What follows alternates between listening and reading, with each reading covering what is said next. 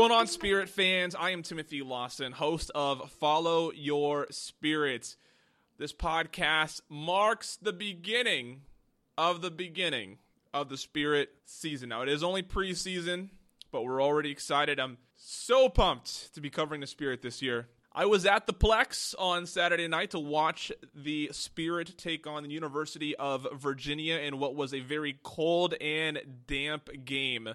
Uh, I was very excited. I decided to stand outside first to watch the game to get a good view, and then uh, as the game went on and the colder my toes got, I decided to duck into the uh, media box for some warmth and conversation. So there really isn't uh, a lot to take away from Game One. I think it was just about as uh, considering the conditions that they were playing in.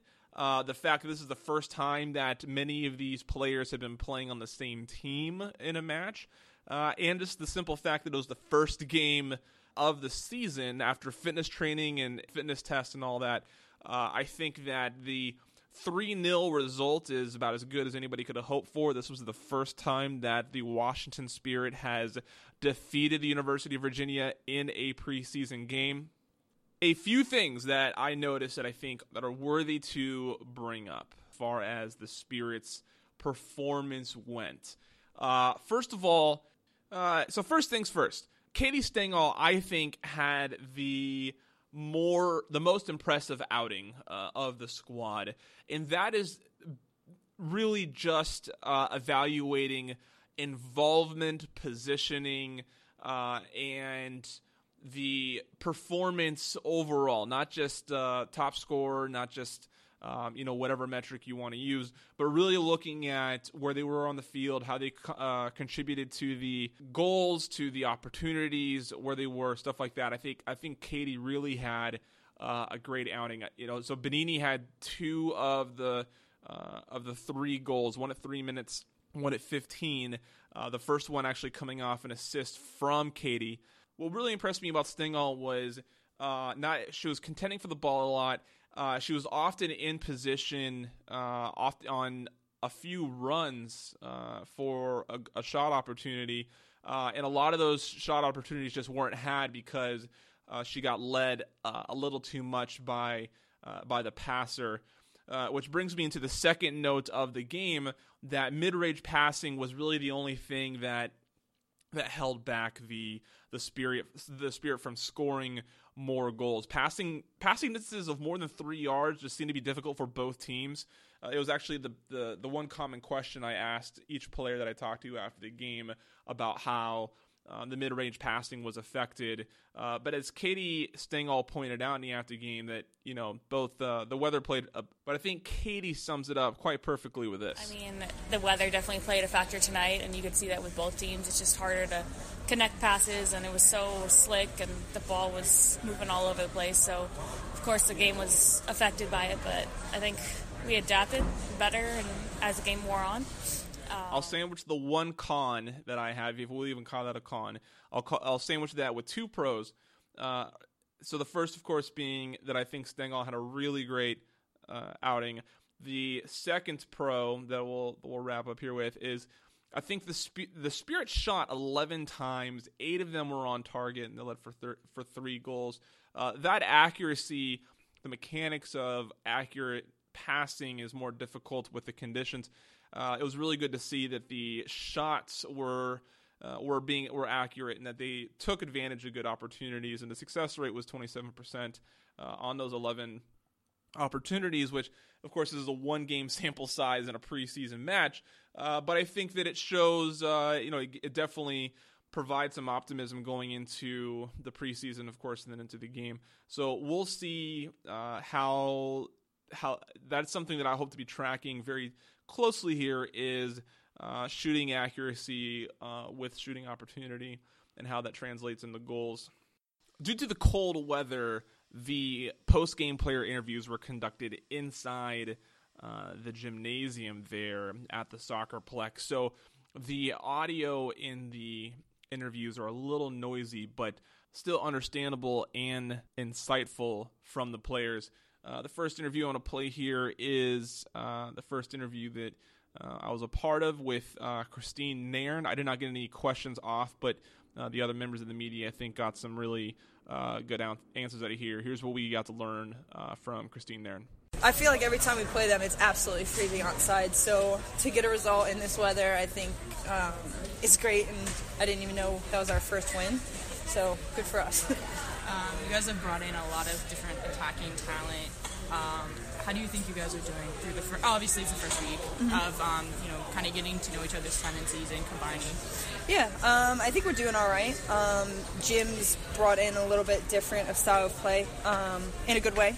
That we're all just getting used to each other and, and getting you know on the same page. I think nights like, like tonight are so good for us because we can make mistakes and learn from each other and learn each other's tendencies stuff like that. But I think that's what makes us unpredictable is that right now we don't have a set lineup and we don't know what each other are going to bring. So um, if we don't really know what each other's going to bring, the other team sure doesn't know either. So um, yeah, I think we're going to be unpredictable, and you know I'm excited to play that type of soccer. Um, you had a couple players come back tonight that had injuries last year. Um, how do you think Banini and Weimer did tonight? Oh, they're they've been doing great all season, all off season. Um, you know, Tiff's Tiff. She'll always be looking for nutmegs, looking for little cheeky moves here and there, and I think that's what makes her so special. And you know, to get a Steffi back on the field and, and show what she can do, I think she had two goals tonight. Um, you know, I hope that just gets better and better each and every day. Each and every day. Um, and I think that you know, if she's doing that in preseason, hopefully that'll translate to the NWSL season. Uh, going into next week against Madrid, what do you guys, what do you think you guys should work on? Uh, just continue to work together. Um, I think that's why, as a team, we've been so great in the past. Is um, we play as a unit, we play with 11 players, and we win as 11 players, we lose as 11 players, or as a whole organization. So, um, if we can just stick together and you know ride the wins and learn from our losses, I think we'll be we'll, we'll be good to go. I was definitely excited to hear from uh, hear from Nairn, especially at the beginning of the off season. I uh, published my first uh, f- first article on the Washington Spirit, uh, claiming that I thought Christine Nairn, given with with the, the roster they had at the end of this last season, thought Christine Nairn was going to come forward and be the second top producer of the Washington Spirit that they so that they needed to really make a strong championship run. While I was talking to Joanna Lohman uh, the the rest of the media was was talking to Coach Gabarra, and I did not get an opportunity to really uh, get in front of him. And I'll I'll play the the Lohman interview at the end, but did get over to Coach's session just enough time to get the sound bite of the, that I would have asked him anyways. So the weather tonight probably made it pretty difficult to evaluate players. Um, no, because it's you know everybody has to adjust to the conditions. I mean, it's something that that's out of their control, and they're you know, there's going to be weather, there's going to be thunderstorms, there's going to be cold, there's going to be hot. I mean, you know, you're going to face that. So it's how do you react to those to those conditions. Um, so yeah, it was a chance to evaluate it. Maybe a little bit different atmosphere than had been. I mean, we've been training on turf all week too, so all of a sudden you're on grass, wet grass, snow grass. So it's it's great, and that's what preseason is for, you know. Along with Coach Gabarra, we got the opportunity to talk with Coach Swanson on the UVA side, and uh, Coach Swanson gave us some insight into working with his new squad this year and the opportunity, the unique opportunity that his team gets in playing a professional team in the preseason. Uh, well, it was a big challenge for us, uh, certainly for the you know the experience that we have right now. But uh, certain areas, I, th- I was happy. Um, but we got exposed, which which you, you should you would expect from a pro team. Um, and uh, you know, but I thought there was a lot of a lot of good things. You know, i think this is a, a, really good barometer for where we are and what we need to work on. So from a, from a standpoint of you know an education piece for our players, you couldn't ask for a better uh, for, for a better game for us at this point in time. Soccer is unique in that local college teams get, get a chance to play the, the professional squad nearby. What sort of experience is that like for your players, and how does that make how does uh, that maybe boost their confidence or at least lift their spirits going into their own season? Well, I, I just think you know a lot of the players have aspirations to play at this level, so they get a good taste of what it's like. I mean, for us to have an opportunity to play a team like DC is is uh, you know you just can't you can't get as that's what the spring is all about for us. It's a it's a it's a it's a teaching time and it's a coaching time and it's a learning time for the players. So um, you know I think there's team if, if we would have won today and we would have won big against a team maybe we don't see nearly as much as what we saw today. Um, losing the way we did and being exposed the way we did and I, I think that's what it's all about. I think I've got smart enough players on our team to realize uh, hey, this is the kind of game you want. And even though they lost, they realized, hey, the, the, the loss is going to help us in the long run if we can learn from it, and if we can put that into our training and what we need to do and, and the areas that we need to improve to make this team uh, gain the identity that we'll have for the, the fall. You know, it's, it's, a little different team. We don't, we certainly don't have the, the players at this time that we did in previous years. Um, but I nevertheless think we're going to be, a, you know, we have got, we got the potential to be a very good team. Um, but it's just it's just really early for both of them, you know. But I, but I think the like I said, the experience of playing in a game like this, uh, playing at the tempo that DC plays at, um, you know, we have to defend faster than they attacked, and we have to attack faster than they defend. And I think in both instances, we didn't do that as well as we needed to. Um, and you have to credit DC for that, but that's the level that we have to try to aspire to. And what sort of evaluations are you doing on your own team? Oh, we just got a lot of players that haven't played a lot of minutes, so you're, you're you know, you're seeing which players can uh, can adjust and can adapt to this level, and which players can you expect to, to potentially give you minutes in the fall. Um, and a lot of a lot of our players haven't had those minutes, so to have them now in the spring is great, but to have them uh, against a team like DC is even better. You, you can evaluate them and it gives them a good barometer of, hey, here's where if you want to play, here's here's the level you've got to play, and here's the things that you need to do. After believing that Katie Stengel had the best outing uh, for the Spirit as far as overall performance, I was definitely excited to get a chance to talk to her and hear about her reflections on the game. Okay, first outing with the pros, how was it? It was great. Uh, a little cold, but otherwise it was fun. It will be warmer this summer, we hope. Let's hope so training on, uh, you know, practicing on turf and with the weather, I noticed mid-range passes, the accuracy was a challenge for uh, the Spirit tonight. How does training on turf and then the cold weather affect that? I mean, I think the turf is always more challenging, and I mean, we're not used to it as much because we're we're fortunate enough to play on grass. But I think, I mean, the weather definitely played a factor tonight, and you could see that with both teams. It's just harder to connect passes, and it was so slick, and the ball was moving all over the place. So of course, the game was affected by it, but I think we adapted better and as the game wore on. Um, but it'll be nice to be in grass and warmer weather yeah. moving forward.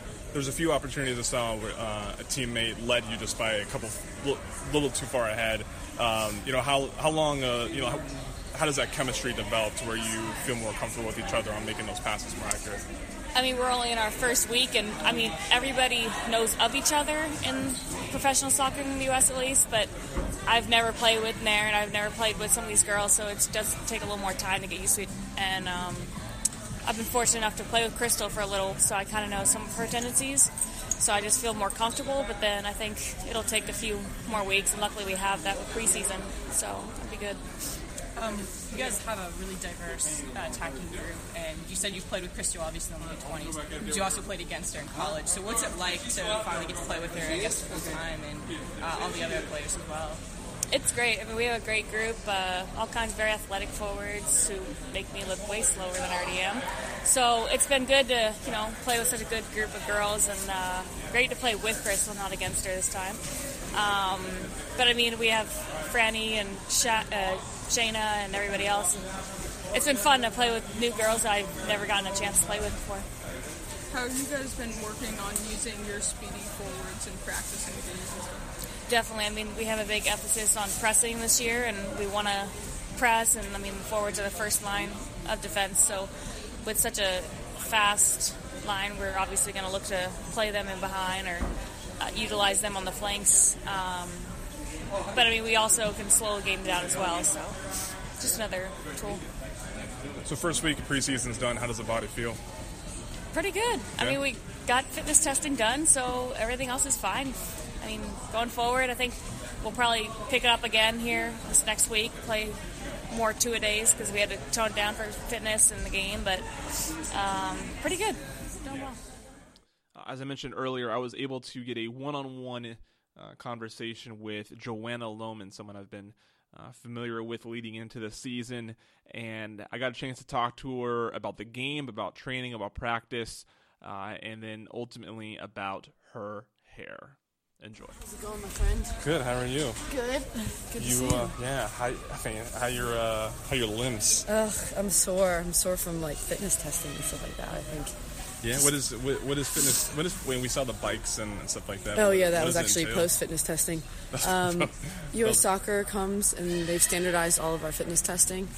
So you do um, sprinting series, 10, like 5, 10, 15, um, then 20, 30, and 40. And then you do different types of jumps, uh, like squat jumps to test your vertical, one-legged vertical, also an agility test, and then a conditioning test. What happens if I mean, like, uh, is there a bar? I suppose that's being being set. Or they just sort of seeing, No. seeing where the field's at. I think they just want to standardize it across the league so every team does the exact same thing. Gotcha. And each team can use it to their own discretion. I think some coaches uh, emphasize it more than others. And uh, I think they're worthwhile to do, but they don't measure how great of a soccer player you are necessarily. So. Yeah. So one of the reasons why I asked to, to talk with you is you've been the most active among the Spirit players is the for the preseason hype. Uh, so obviously there had to be some sort of payoff to finally get on the field and, and play with everybody. How does how does it feel to get there? I'm officially the hype girl with everything in life, I swear. Everyone's like, you're hype girl whenever they see me out dancing. Hype girl! Uh, it felt really good to play in the game. We've had an interesting week because of fitness testing. U.S. Soccer asked you to do a shortened day before that, the, first, the day before that. So we we're only allowed to do one hour on the Wednesday before the Thursday fitness testing. So we had Monday, Tuesday, and then Wednesday we had to slow it down. Then we had fitness testing all day on Thursday. We couldn't train. And on Friday it's pregame, and so Saturday it was like I felt like today was the first day we were able to kind of get our legs underneath us and um, play with each other. And for me, it's such a different uh, it's a different speed between training and a game. Um, 30 minutes in, I was like, wow, this is this is a game. I'm winded, and I did well. And you know, in the conditioning test, I always feel fit, but it's really not the same until you get into an 11 v 11 game. Yeah, but so, uh, but as an athlete, you know, this is a perennial thing for you. You know, how is three weeks? Uh, gonna, I mean, you're going to be back in regular season uh, condition by by game one, or does it still lead into the season with uh, with dealing with that fitness? I think I think we'll be in great shape by game one, but I still at the same time think that our uh, it'll improve throughout the season. I think it's hard in three weeks to get in everything that you need to get in and still feel like you're fresh for the first game.